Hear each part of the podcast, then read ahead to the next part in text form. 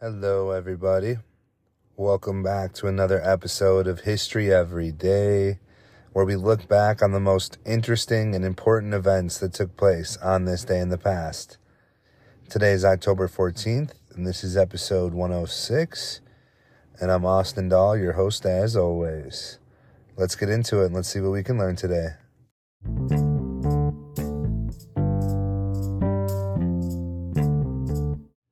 On October 14th, 1774, a pivotal event in the lead up to the American Revolution took place. The First Continental Congress convened in Philadelphia, bringing together delegates from 12 of the 13 American colonies. Georgia did not participate. The Congress was conveyed, convened in response to the coercive acts, also known as the Intolerable Acts, imposed by the British Parliament in response to the Boston Tea Party. The primary objective of the First Continental Congress was to address the grievances of the American colonies and to coordinate a unified response to British oppression. The Congress produced the Declaration and Resolves, a document that detailed the colonies' objections to the intolerable acts and their fundamental rights.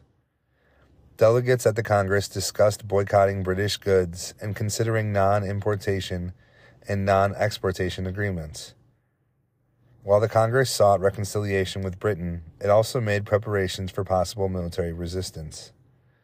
The First Continental Congress marked a significant step toward unity among the American colonies in their quest for justice and their determination to defend their rights. It laid the groundwork for future gatherings and decisions, eventually leading to the Second Continental Congress and ultimately the Declaration of Independence. On October 14, 1884, a significant development in the field of photography occurred. George Eastman, an American inventor and entrepreneur, received a U.S. government patent for his invention of paper strip photographic film. This patent marked a fundamental breakthrough in the evolution of photography, making it more accessible and convenient. Prior to Eastman's invention, photography was often a complex and cumbersome process involving glass plates and cumbersome equipment. George Eastman's innovation involved creating a flexible, rollable film made from paper coated with light sensitive chemicals. He also developed a camera that could use this roll film, known as the Kodak camera.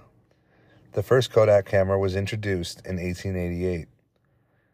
The combination of roll film and a simple camera allowed amateur photographers to take multiple exposures without the need for an elaborate darkroom equipment and expertise.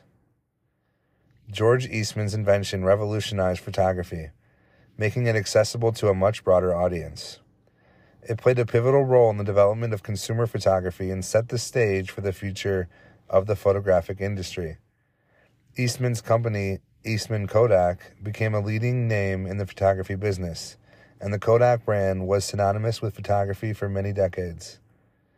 This patent marked a turning point in the history of photography, bringing it closer to the hands of everyday people and contributing to the eventual rise of consumer photography.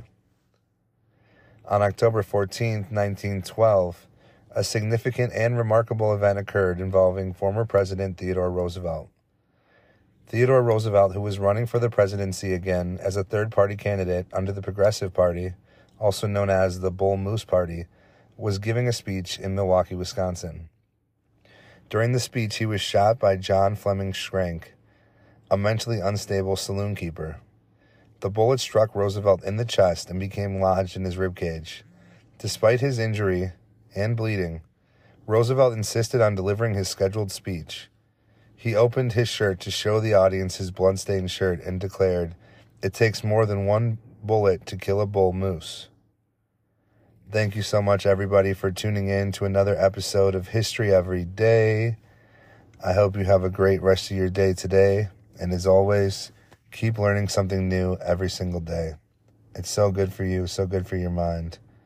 I will see you all tomorrow for some more history.